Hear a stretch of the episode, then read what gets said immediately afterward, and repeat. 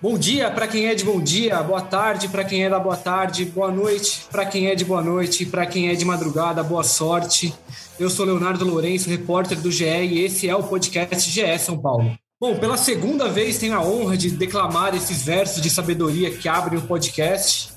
É, nas ausências de Leandro Canônico, Eduardo Rodrigues, Zé Edgar de Matos, pessoal que está de folga, saindo de férias, hoje sou eu que apresento o programa o que faz de mim uma espécie de Gabriel Neves desse podcast, a quarta opção ali do nosso setor. Né?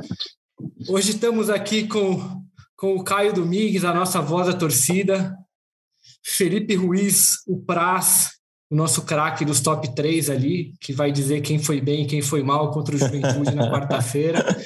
A gente vai falar um pouquinho do jogo de ontem contra o Juventude, empate 2 a 2 lá em Caxias do Sul pela Copa do Brasil repercutir um pouquinho esse jogo e depois a gente conversa um pouquinho sobre também, também sobre o jogo de sábado, quando o São Paulo enfrenta o Red Bull Bragantino lá em Bragança. É, a gente geralmente começa com o Caio, mas hoje eu vou, vou quebrar um pouquinho essa sequência. Eu vou deixar o Zé Edgar falar. O Zé que viajou a Caxias do Sul para a cobertura desse jogo contra o Juventude. Ele não está gravando aqui com a gente porque ele está voltando de viagem, mas ele mandou uma longa análise da partida de ontem, comentários sobre o jogo de ontem, e depois também tem um trechinho de uma entrevista do Rodrigo Nestor, é, que o Zé gravou lá em Caxias. Vamos ouvir ele então. Fala pessoal, tudo bem? Bom dia, boa tarde, boa noite, boa madrugada, né? Para quem estiver nos ouvindo nessa madrugada de feriadão.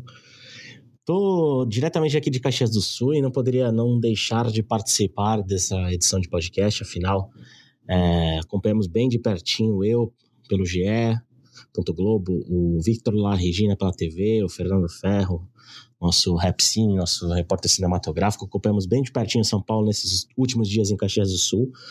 E o que a gente pôde né, sentir do elenco dos jogadores e do Roger Ceni é que o time teve mais sorte do que juízo né, nessa partida contra o Juventude pela Copa do Brasil. Foi algo que até o próprio Rogério Ceni é, citou na sua entrevista de que o, o resultado foi melhor do que o desempenho, porque na noite de quarta-feira o São Paulo não jogou bem. O São Paulo sofreu muito no primeiro tempo com, com uma pressão na marcação do Juventude, teve muitas dificuldades para sair jogando, para conseguir né, sair com qualidade. Pablo Maia, novamente, foi uma das vítimas dessa pressão adversária e não teve uma boa atuação, assim como na partida no Maracanã.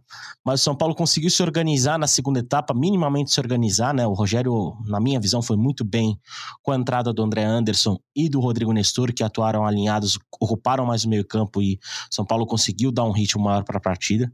Mas mesmo assim, defensivamente, a equipe sofreu, principalmente principalmente pelo lado direito, né, com, com Igor Vinícius, que inclusive cansou e foi substituído pelo Moreira na parte final do, do segundo tempo, mas conseguiu sair no, com empate graças a a bola parada, né, que é uma das principais armas desse time, que novamente apareceu no cruzamento do Reinaldo para o Arboleda. Né? O São Paulo chegou a ter alguns bons momentos no segundo tempo, chegou a ter um controle do jogo, mas sofria nos contra-ataques e conseguiu chegar no fim quando era melhor no jogo, quando estava pressionando o Juventude e, e conseguiu o pênalti, né? A bola batendo no braço do Paulinho Mocelin e o tricolor né, traz um resultado importantíssimo de Caxias do Sul. Né? Na, na entrevista coletiva do Rogério Ceni é, foi importante né, essa visão de que o São Paulo não jogou bem, essa avaliação de que o São Paulo jogou bem. Ele em nenhum momento tentou contemporizar né, a atuação é, em relação ao resultado, mas a, a, comissão técnica sabe que a equipe pode render mais e deve render mais, apesar né, das diferenças nas escalações de jogo para jogo. E com a questão do cansaço que o São Paulo está tendo que lidar nas últimas semanas, né? Mas é um resultado fundamental pensando em classificação, já que uma vitória simples no próximo dia 12 no Morumbi assegura o São Paulo na próxima fase da Copa do Brasil. E é uma vitória importante, né? Já que financeiramente a, a, esse tipo de torneio ajuda muito os clubes e só a classificação já vai garantir mais 3 milhões para o São Paulo. O São Paulo retornou para Caxias né, na manhã dessa, retornou para São Paulo, na verdade, na manhã desta, dessa quinta-feira, desse feriado de quinta-feira, e vai ter já trabalho no CT da Barra Funda, a partir das três horas o time treina, já que no sábado o, a delegação, o elenco enfrenta o Red Bull Bragantino em partida difícil pelo Campeonato Brasileiro. O Rogério deve fazer mais algumas mudanças, né? alguns atletas que não atuaram, principalmente os que permaneceram em São Paulo, no caso Rafinha, Diego Costa é, Igor Gomes e o lateral Wellington devem ganhar minutos e devem ser titulares, né? Porque o Rogério voltou a falar novamente sobre essa questão física do elenco, que será uma das prioridades nas escalações. Um, uma coisa interessante que a gente pode observar é que a idolatria que o Rogério Ceni tem também com torcedores aqui de Caxias, né? Foram, foram cenas bem legais. Agora falando mais de bastidores aqui da cobertura, o Rogério foi muito ovacionado por crianças, né, torcedoras do Juventude, que pediram para ele tirar foto, né, assim que ele terminou a entrevista pré-jogo ali no gramado. O Rogério atendeu os torcedores, foi, foi, foi, uma cena bem, bem bacana, né? A criançada se rendendo ao treinador São Paulino. E o próprio Rogério foi protagonista de uma cena inusitada também no campo, né? Afinal, é, ele utilizou uma calça da Under Armour, a antiga fornecedora de material esportivo do clube, em detrimento do uniforme da Adidas, que é a atual né, fornecedora de material esportivo do São Paulo. É, a gente entrou em contato com a Adidas, né, a Adidas não se pronunciou, e o próprio Rogério Ceni, né, é, né, conversando com pessoas do São Paulo, basicamente ele utilizou a calça da Under Armour porque as calças da Adidas, as peças da Adidas não cabem no treinador. A Adidas não entregou a peça para o São Paulo é, no tamanho ideal do Rogério Ceni, por isso ele optou pela precisou optar pela calça da fornecedora antiga. Aliás, né, tem matéria no GE Globo, minha Eduardo, do Eduardo Rodrigues, sobre como segue conturbada essa relação entre São Paulo e Adidas. Acho que de Caxias é só isso, viu, amizades? Muito obrigado por aceitar essa minha participação em áudio, né? Vai que é, não, não desse tempo, mas ficar registrado essa participação nossa do GE Globo aqui em Caxias do Sul, diretamente em Caxias do Sul. E eu volto depois das férias, meus amigos. Bom programa e até a próxima. Hein? Aliás, mais um detalhe né, de, dessa cobertura aqui em Caxias do Sul é de que a maioria dos jogadores do São Paulo passou pela zona mista, enquanto o Rogério Ceni falava com a imprensa, né? enquanto o Rogério Ceni dava entrevista coletiva. Então isso dificultou bastante o nosso trabalho. A gente não pôde ouvir muitos personagens né, da partida em Caxias do Sul, mas ouvimos o Rodrigo Nestor. O Rodrigo Nestor parou para falar com a gente e ele teve uma linha de raciocínio parecida com a do Rogério Ceni, de que o primeiro tempo do São Paulo foi horrível, mas que no segundo o time melhorou, conseguiu igualar o Juventude, principalmente no nível de competitividade, no nível da pressão na marcação na saída de bola da equipe gaúcha, e que por isso São Paulo chegou ao empate. Vamos ouvir o Rodrigo Nestor, galera. É, foram dois tempos distintos do São Paulo, né? Que começou caindo na pressão do Juventude na primeira etapa, o time cresceu no segundo tempo. E qual é a importância de sair com um empate daqui de Caxias do Sul pensando no confrontar a volta? É, lógico que a gente veio para ganhar, né? Mas conforme o jogo foi se desenhando, a equipe deles começou melhor que a gente, conseguiu abrir 2 a 0 Acho que o que fica de bom é que a gente conseguiu arrancar esse empate aí para decidir no Morumbi. E na tua visão, o que fez o São Paulo evoluir, crescer no segundo tempo e conseguir esse empate tão importante pensando no confronto? Ah, eu acho que na hora que a gente foi pro intervalo, o Rogério ajustou, né? Tudo, tudo que a gente estava fazendo de errado, o que não estava encaixando. E, e, aí acabou que deu certo. E o que, que foi que encaixou no segundo tempo que não estava encaixado no primeiro tempo, na tua visão? Eu acho que mais a pressão, né? Cada um ir para onde estava designado ir designado ir, né? E deu certo a nossa pressão no segundo tempo. Tá bom. A, a sequência pesou, Nestor? Ele vem do Rio, aí vem para o Rio Grande do Sul, joga em, em, climas diferentes. Isso também pesa um pouco nesse restante de viagem? Ah, claro. O futebol brasileiro é isso aí, né, velho? E agora a gente tem uma sequência complicada. A gente já joga, se eu não me engano, é no sábado contra o Bragantino lá em Bragança. E, mas tem que estar preparado. Infelizmente, o calendário do futebol brasileiro é assim e não tem tempo para lamentar qualquer derrota. Tem que estar sempre de cabeça erguida, ainda mais quando se trata de São Paulo. Nestor, só que é, para dizer, o que, que o Rogério falou no intervalo que vocês conseguiram voltar até com, até com mais força nas divididas, mais atitude, assim, mais disposição a gente percebeu no segundo tempo? Acho que principalmente a gente ajustou a nossa pressão na saída de bola deles. Acredito que não estava encaixando e no segundo tempo a gente conseguiu encaixar e aí tomar um pouquinho mais de conta do jogo, né? Mas o resultado é considerado bom para você agora não deixaram levar um empate no Morumbi? Foi como, que eu, foi como eu disse, a gente queria ganhar, mas conforme o jogo foi se desenhando, com 2 a 0 para eles, acredito que o empate ficou de bom tamanho para a gente. Obrigado, Obrigado. Aí, vocês ouviram primeiro o Zé Edgar, que deu uma resumida nos principais assuntos do jogo contra o Juventude. Depois, ele que tinha prometido voltar só depois das férias, acabou voltando um pouquinho antes para para mostrar o que o Nestor tinha para falar também.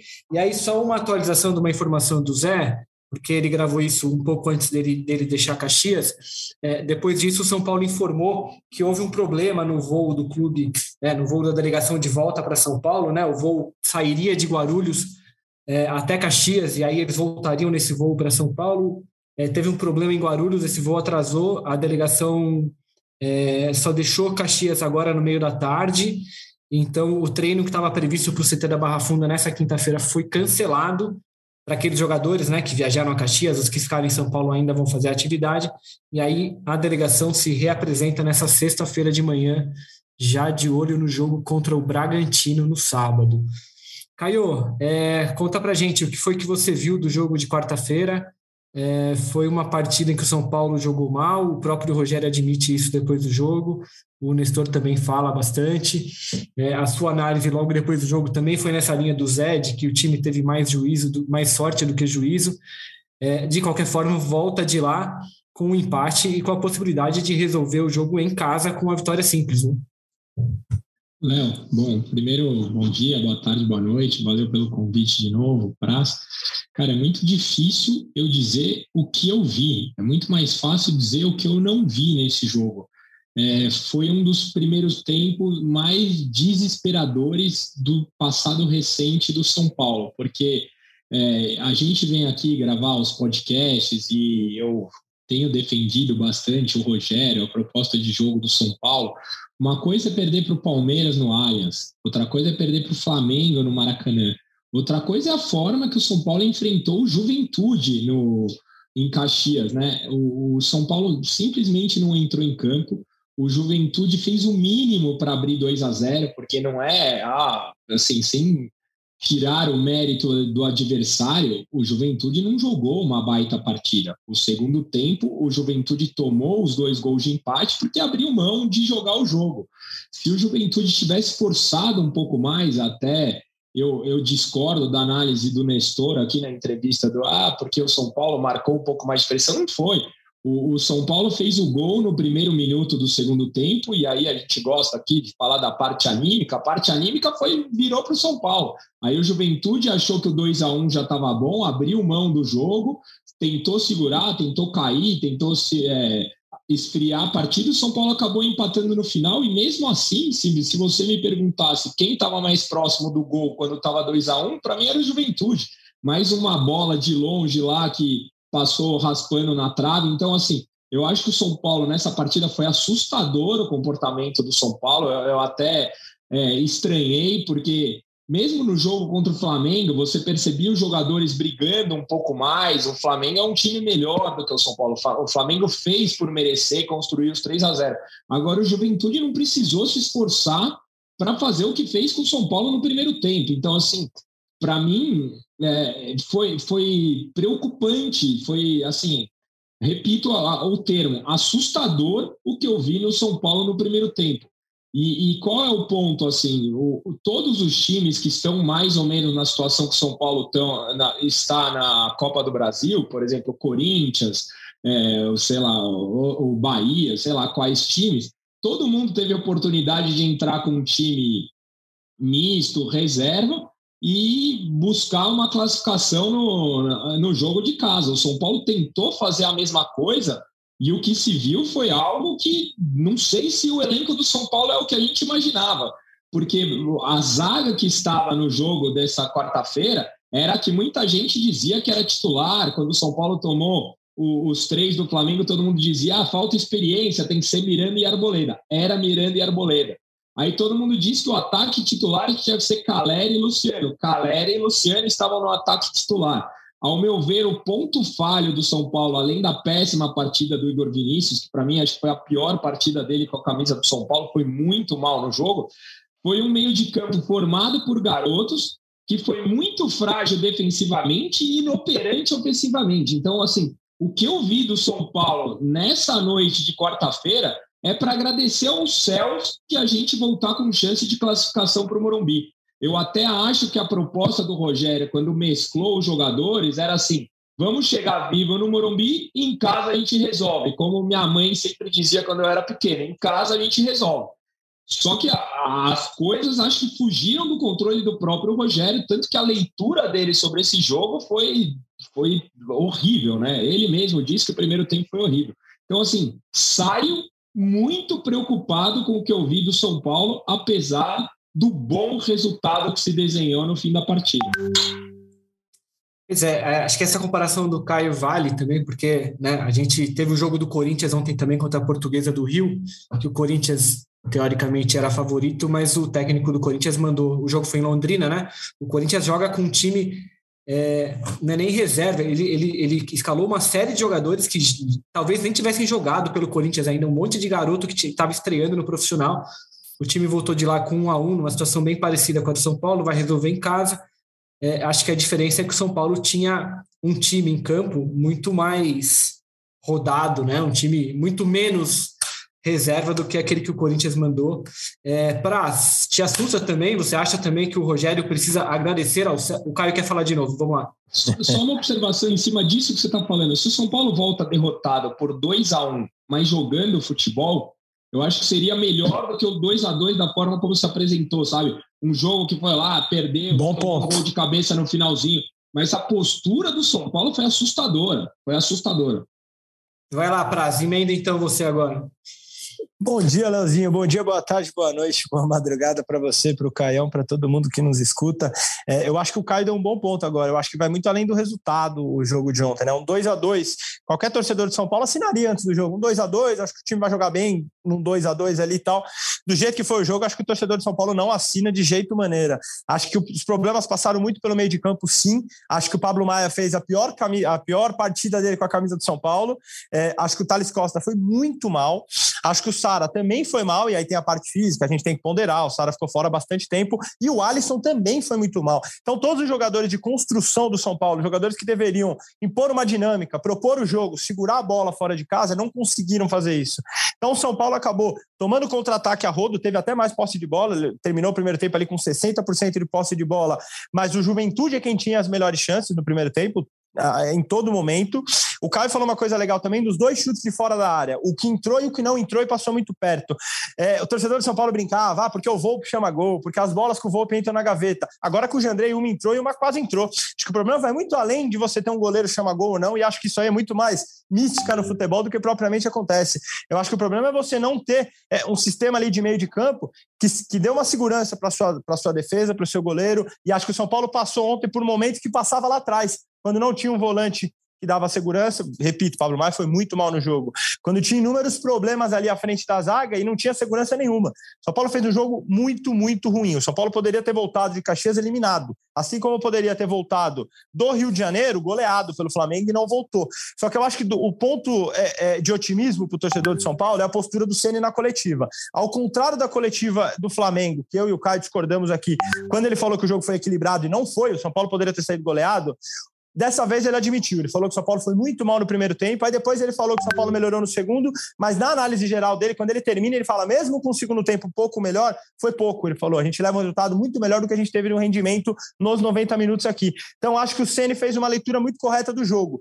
Se não durante o jogo, no pós-jogo, ele fez uma leitura muito, muito interessante do que, do que aconteceu ali. E acho que isso deixa um otimismo aí para a torcida do São Paulo mais para frente. Caião. Posso fazer uma pergunta para vocês? Eu tenho. É, eu acho que ficou claro para todo mundo aqui que eu odiei a partida, que foi péssima, que eu não estou nem um pouco feliz com tudo que aconteceu. Agora, agora, agora ficou mais claro. Eu, eu não, agora não tinha entendido, Caio, mas agora ficou claro. Obrigado. é, e eu estou sendo massacrado porque eu venho defendendo o Rogério aqui publicamente, e aí parte da torcida está achando que é responsabilidade única e exclusivamente do treinador. E aí vai minha pergunta para vocês que são especialistas. O que o Rogério poderia ter feito de diferente ontem nessa partida? É, o quanto é responsabilidade do treinador e o quanto a bola está queimando no pé da galera? Porque vamos lá, no meio tempo, o Rogério fez três substituições. Para mim, ele leu que o jogo estava muito ruim. O que jogou o Nicão? O Patrick eu até achei que entrou bem pelo segundo jogo seguido. O, o, o Reinaldo, o Praz colocou, a gente vai falar do top 3, estava fazendo uma péssima partida. Foram duas bolas paradas que resolveram. O que, que o Rogério poderia fazer de diferente? Eu estou sendo um, um fanista demais, um rogerólogo, ou realmente uh, os jogadores que estão muito abaixo? Eu queria ouvir de vocês. Praz, ele pediu para um especialista, então é, é com você. Depois você já emenda, já emenda o seu top 3 aí, cara, para a gente caminhar. Eu, eu tô, tô, muito mais na sua linha, Caião. Quando saiu a escalação de ontem, é, eu falei isso e eu vi de muita gente que era uma escalação interessante. Ele colocava a dupla de ataque, todo mundo queria ver, colocava Luciano e Caleri para jogarem juntos. Ele colocava o meio de campo, que em tese era um meio de campo intenso, com garotos, tinha o Pablo Maia, tinha o Thales Costa, tinha o Sara, era um meio de campo intenso, ele colocava uma dupla de zaga com a experiência que todo mundo pedia, ele alternava nas laterais, colocava o Igor Vinícius, que é um lateral de mais força para chegar à frente, colocava o Reinaldo, que é menos força, mas um cara que pega bem na bola, que todo mundo sabe que chuta bem de fora da área. Então, assim, era uma escalação, você olhava no papel, equilibrada, uma, uma escalação ponderada do Rogério. Agora, sim, o primeiro tempo do São Paulo inexistiu muito mais pela parte anímica, pela parte dos jogadores, de postura, do que pela parte técnica, porque a gente olha no papel é um time bom. E aí você até falou, ah, será que o elenco é tudo isso? Eu acho que já mostrou que é. É que eu acho que assim, é, ainda vai oscilar muito pela idade. Aí você acabou de falar e aí eu tô contigo. Eu acho que são garotos. O Pablo Maia ontem foi muito mal, como tinha ido muito mal contra o Flamengo, como foi mal contra o Palmeiras lá no Allianz. O Pablo Maia, há dois meses atrás, estava jogando copinha. Então, assim, a gente, o São Paulo é, tirou um garoto que estava jogando copinha para colocar um garoto em jogos decisivos, em jogos muito importantes. É natural essa oscilação. Acho que vai acontecer e acho que o Ceni ontem foi bem em tudo. Acho que na escalação, acho que depois em, no intervalo em, em, realinhar as peças e até na coletiva em falar que o time foi, foi muito mal ali. Tanto que o Nestor, quando vai dar entrevista para o Zé ali, é, enaltece o, o, trabalho do, do Ceni. É, o próprio Reinaldo, quando dá entrevista pós-jogo, é, é, fala também do como o Ceni conseguiu no, no, intervalo mexer com, com, com o brilho do elenco ali. Acho, eu acho que o Ceni viveu uma noite interessante ontem. Ao contrário do jogo do Flamengo, eu acho que ele foi mal na escalação, faltou velocidade e foi mal é, é, nas trocas, pior ainda nas trocas do que na escalação. Eu acho que ontem o Ceni foi teve uma noite interessante e acho que o time do São Paulo não correspondeu ao que poderia ter jogado. Top 3, só para ouvir se o Caião concorda, você também você conseguiu. Vai... Você conseguiu três caras para o top positivo. Não foi fácil. Excelente observação, Léo. Putz, baita vamos, vamos ver, vamos ver qual foi o seu esforço, então, Praz. Conta para nós. Né? Não foi fácil, Leozinho. Eu confesso que não foi fácil. Durante o jogo, vários torcedores, um, dois, três torcedores brincavam, falavam: não vai ter top 3 hoje porque estava difícil. Coloquei em primeiro o Caleri, acho que muito mais pelo conjunto da obra do que propriamente pelo jogo de ontem. Ainda que ontem eu acho que ele saiu da área, acertou um cruzamento, fez pivô em algumas jogadas. É, se não foi o Caleri finalizador, porque acho que o São Paulo nem criou para ele ter essas chances de arremate, a gente não pode falar que o Caleri perdeu o gol. Ele tentou muito, saiu, brigou, é, então, acho que coloquei o Caleri como primeiro, coloquei o Arboleda como segundo. Apesar de achar que o Arboleda errou bastante atrás, fez faltas na entrada da área, não foi aquele Arboleda seguro, como ele é sempre, de ganhar na, na bola, de ganhar no corpo. Eu ainda coloquei é, é, em segundo pelo gol importante que ele fez, que recolocou o São Paulo no jogo, e porque à frente o Arboleda chegou bem, teve outra cabeçada também em determinado momento do jogo. Coloquei o Reinaldo em terceiro com uma ressalva muito grande. O Reinaldo conseguiu em um jogo fazer um gol dar uma assistência e quase ir para o top 3 negativo, porque o que ele errou de passe, o, como ele tá, o quanto ele estava desconexo no jogo é uma grandeza, o Reinaldo na noite de ontem. Mas pelo gol e pela assistência e pela não, não muita oferta ali no top 3 positivo, fomos de Reinaldo entre eles. Quer, quer dar uma palhinha? Concorda, Caio? Concorda, Léo? Vai lá, Caio. Cara, assim, se tem que colocar três pessoas, eu acho que não tem como fugir, mas eu de verdade eu colocaria o Reinaldo no top 3 negativo. No intervalo, eu estava mandando é, áudio em grupo de WhatsApp que a galera vinha pegar no meu pé, porque você defende esses caras. Eu falava, cara, a culpa é do Rogério. O cara está no São Paulo desde 2013 e está fazendo uma apresentação como essa. No fim, ele se redimiu, foram uma, uma boa assistência. O São Paulo tem dificuldades enormes em fazer gol em escanteio. O Arboleda tem se destacado e pênalti ele é ele e o Veiga são os melhores do Brasil. Então, é, a minha única dúvida é se eu coloco o Reinaldo em cima ou embaixo, mas o resto é isso aí. Vamos ver depois se o Caio compartilha com a gente esses áudios que ele manda no grupo do pessoal aí. Melhor não, senão eu tô tá demitido. Tá demitido já ao vivo. Ou, ou vai ser pi, pi, pi, só pi no áudio dele. E o negativo para isso? Ne negativo, negativo ao contrário do positivo, era uma oferta muito grande, né? Quantidade de jogadores que estavam dispostos ali a serem, a estarem no negativo, não está escrito também. Acho que o Caio já vai discordar, ele já falou da, da partida do Igor Vinícius. Eu achei que o Igor Vinícius foi mal, mas achei que ele melhorou no momento em que o São Paulo conseguiu é, viver seu melhor, sua melhor fase no jogo, que é no começo do segundo tempo. Então, eu hoje me desse não coloquei no top 3 negativo. Acho que o cara vai discordar porque já falou do jogo ruim. Pra eu fui é de Pablo. Top 1 negativo. Como top jogou 1, mal, Igor Nossa, as costas dele foi um absurdo. Tanto que o Rogério colocou o Moreira, coitado. Falou, vai lá, se vira. Não, tô contigo, não estava bem no jogo, o primeiro tempo dele é horroroso, como do time inteiro do São Paulo, mas eu achei que naquele momento é, breve em que o São Paulo melhorou no jogo, fez o gol é, e, e, chegou mais à frente, eu achei que o Igor nessa hora tá, encaixou um pouquinho. Só por isso eu, eu o tirei.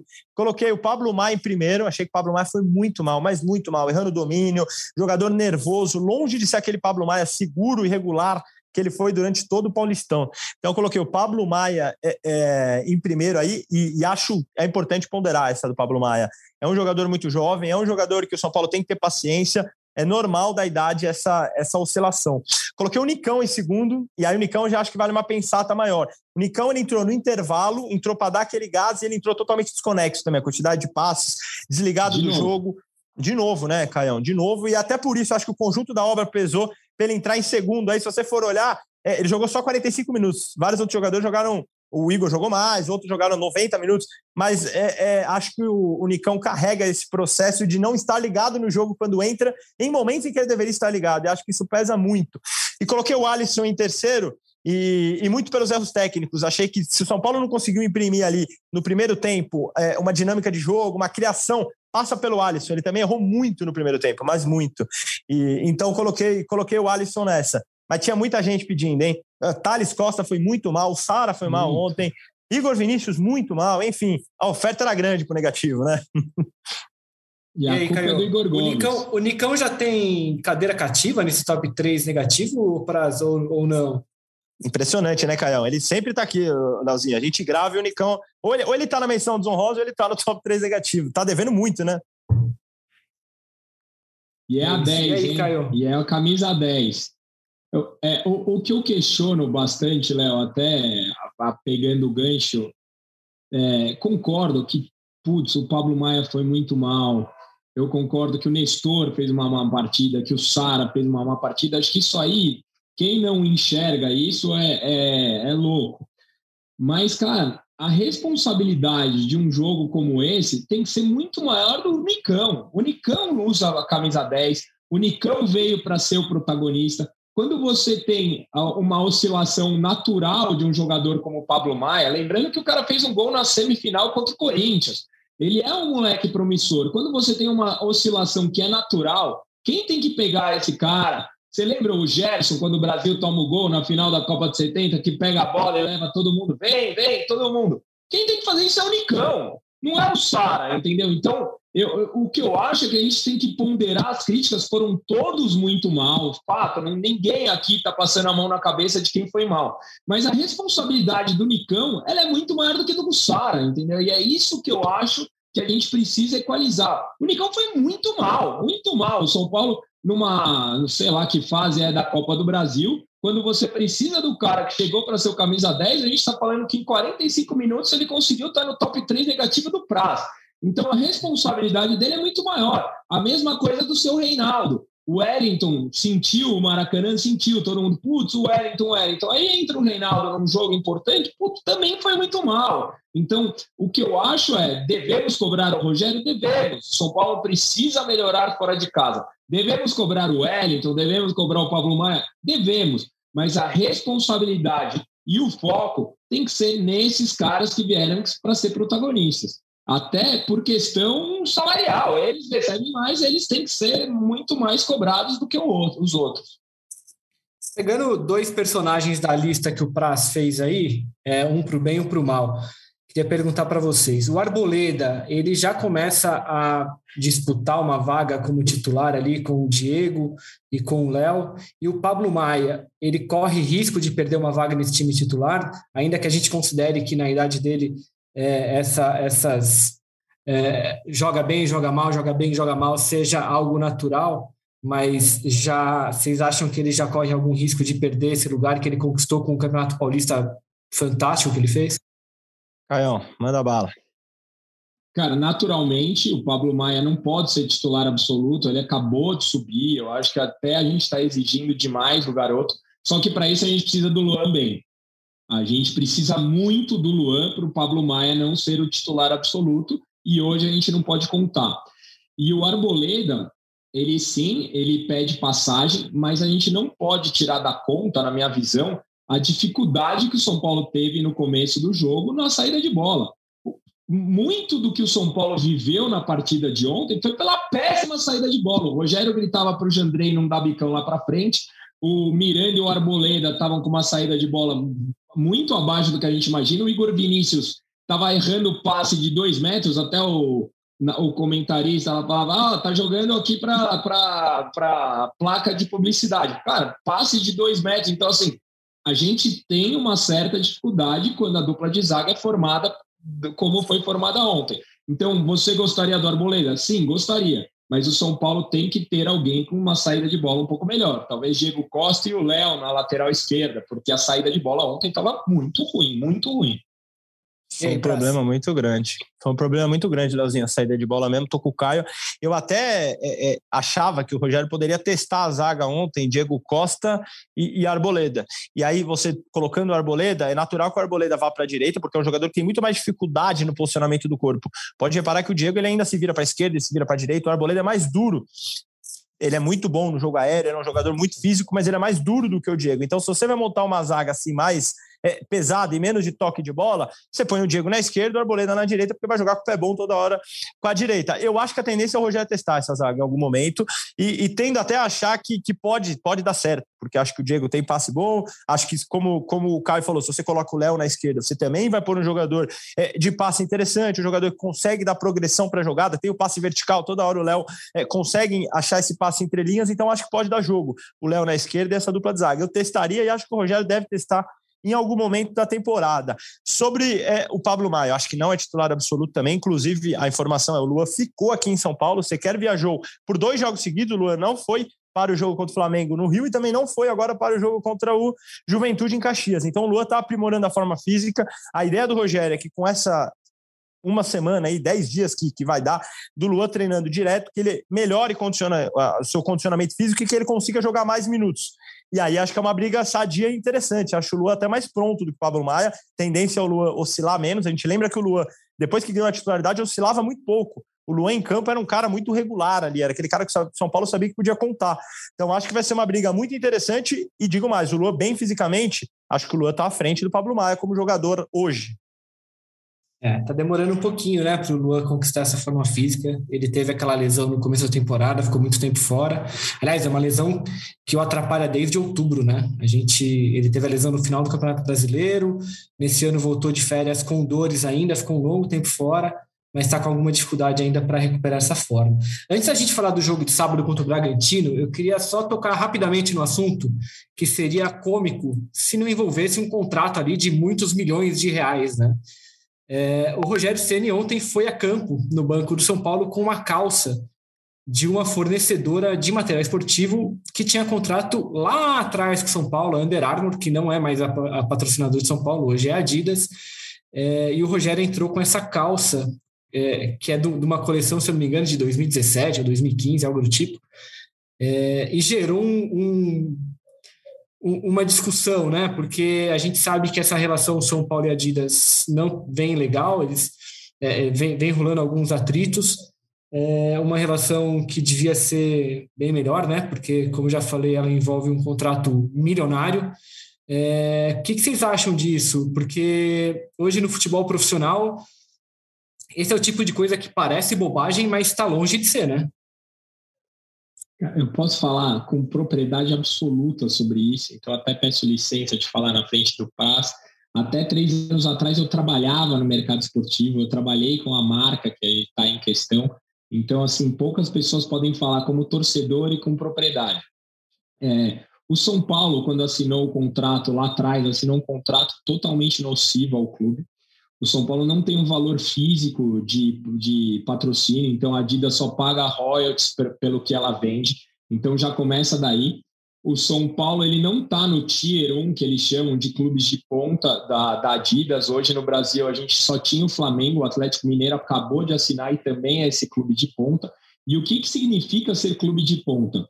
Desenvolvimento exclusivo, é, linha de passeio que vende para caramba, é, envio de produtos. E, e, o São Paulo, quando estava lá atrás, pela última gestão, assinou um contrato desesperado que não é bom para o clube e o São Paulo praticamente, a Adidas praticamente faz um favor de fornecer o material esportivo para o São Paulo. Então, o primeiro erro foi o São Paulo aceitar qualquer coisa. E eu, como cliente, o São Paulo fez os últimos dois lançamentos da camisa 2 e da camisa 3 já no ano passado. Nos dois dias de lançamento, eu fui numa loja da fornecedora de material e eu não consegui encontrar a numeração infantil. No ano anterior, eu não consegui encontrar a numeração de adulto. Então, eu posso te dizer que o fornecimento de material para Adidas para o São Paulo é muito aquém do que o São Paulo, com a grandeza que tem, deveria ter. É muito abaixo da expectativa do São Paulo. A gente pode trazer aqui que o futebol de salão do São Paulo até hoje joga de Under Armour. O time feminino foi usar Adidas quando o contrato já usa, usava há mais de dois anos. Então, o São Paulo tem um problema sério na gestão desse contrato e a Adidas faz o que o contrato lhe permite. Então, assim, o São Paulo não é prioridade e está cada vez mais claro. É só ver que o Rogério, técnico do São Paulo, usa o material da fornecedora anterior. É só a justificativa do Rogério é que as calças que a Adidas forneceu ao São Paulo não serviam ao técnico, então por isso que ele usou uma calça mais antiga. Bom, agora vamos falar um pouquinho sobre o jogo de sábado. É, São Paulo e Red Bull Bragantino, lá em Bragança Paulista terceira rodada do Campeonato Brasileiro, um adversário é, difícil para o São Paulo, né? A gente está com. Peguei o retrospecto recente aqui, nos últimos 10 jogos, é, o Bragantino venceu 5, São Paulo 4 e teve um empate. É, deve ser um jogo complicado lá em Bragança, né? Mais uma vez um jogo fora de casa, alguma coisa que é, é uma situação que o São Paulo tem enfrentado dificuldades contra um time bem montado, que tem um técnico há muito tempo, é, e que tem dado trabalho ao São Paulo recentemente. O que, que você espera, Caio, para esse jogo de sábado? Putz, depois do que eu vi quarta-feira, estou preocupadíssimo com essa atuação. Eu falei aqui no podcast passado que eu achava que estávamos estereotipando o São Paulo, porque o aproveitamento do São Paulo fora de casa é 51%, e depois do que eu vi quarta-feira, eu não sei se eu banco minha própria afirmação, porque a gente foi muito mal, muito mal. Então, o, o, ponto é que o Bragantino é um time que propõe o jogo, que joga e deixa jogar, e é um estilo de jogo que o Rogério gosta. Então, assim, se eu for me apegar em alguma coisa, é que a gente vai conseguir impor o estilo de jogo que o Rogério tanto gosta. Então, mas a expectativa, depois do que eu vi quarta-feira, não é das mais altas, não. O, no Campeonato Paulista eles se enfrentaram lá em Bragança também. O Bragantino venceu por 4 a 3 né, Praz? O que, que você quer falar um pouquinho desse jogo? Exatamente, Léo. Estávamos lá naquele jogo na Bia Bichedi, um jogo dificílimo São Paulo, São Paulo ainda em construção, né?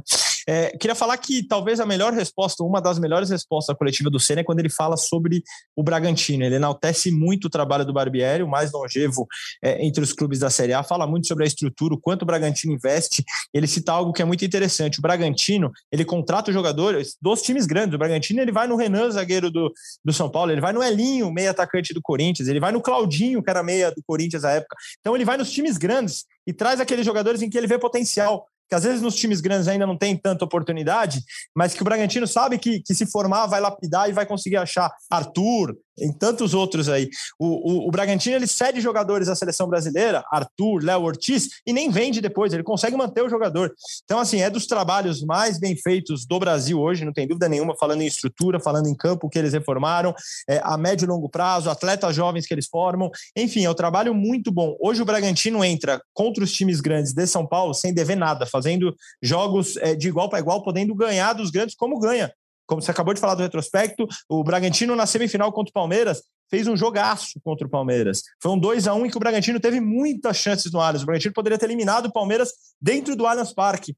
Perdeu de 2 a 1 um e fez um belíssimo jogo. Então, acho que é um time pronto, acho que é um time é, muito bom, que vai brigar lá em cima é, no Brasileirão, vai brigar na Libertadores, deve passar de fase, já tem quatro pontos num grupo dificílimo. Então, acho que é um jogo muito difícil para o São Paulo, e é duro falar isso direto para o torcedor São Paulino. Mas hoje o Bragantino é favorito contra o São Paulo, sobretudo jogando no Nabi Abichedi. É, o Bragantino que estava no grupo do Santos, né, no, na primeira fase do campeonato. Primeira fase. Se, classificou, se classificou em primeiro, o Santos não avançou, o Santos quase caiu, na verdade. E depois o Bragantino passou pelo Santo André, se eu não me engano, e caiu nas semifinais para o Palmeiras. E depois Palmeiras e São Paulo na final, acho que todo mundo lembra. Vocês querem chutar um placar ou um resultado, alguma coisa para o jogo de sábado? Vocês querem fazer esse exercício? Difícil. Pode ser, pode ser com o coração, Caio. Não precisa ser com a razão. Um a um.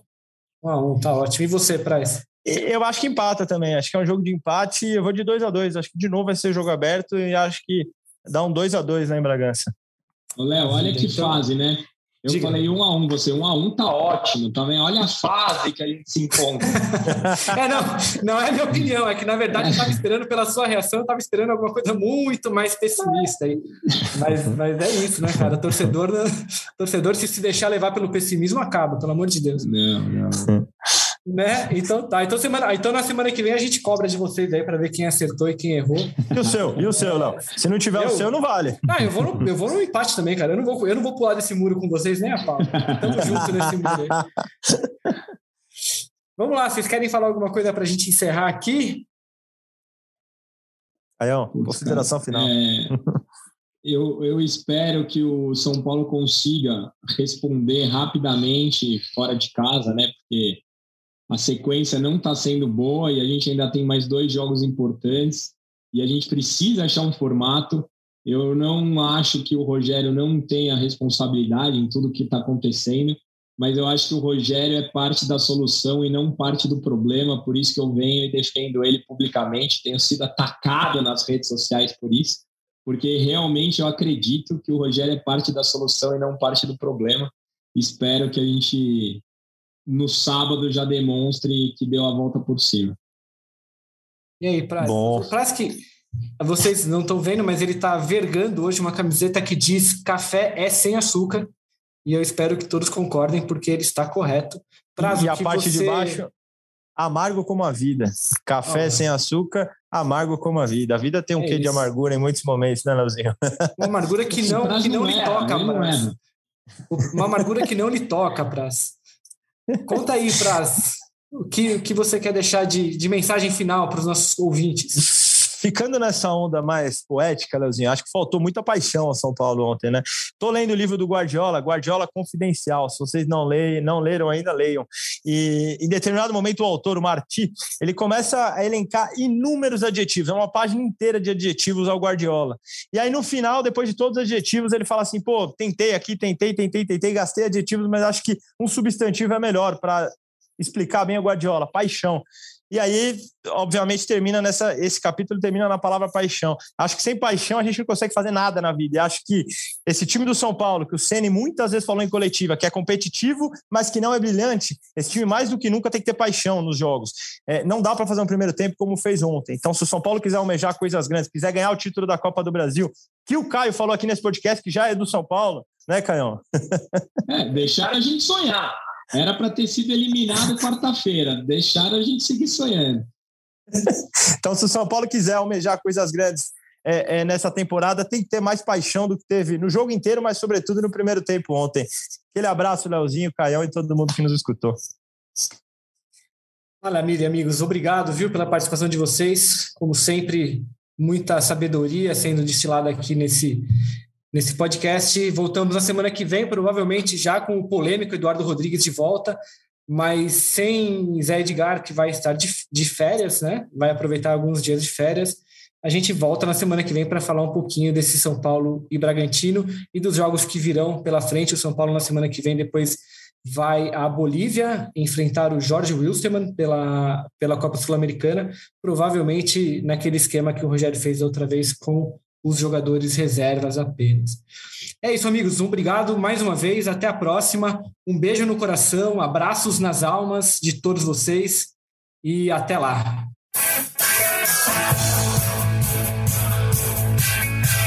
Rolou para para Raí, para o gol.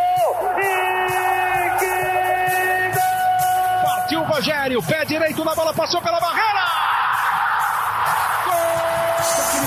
Bola, posição legal, Mineiro bateu, bateu, bateu! Gol!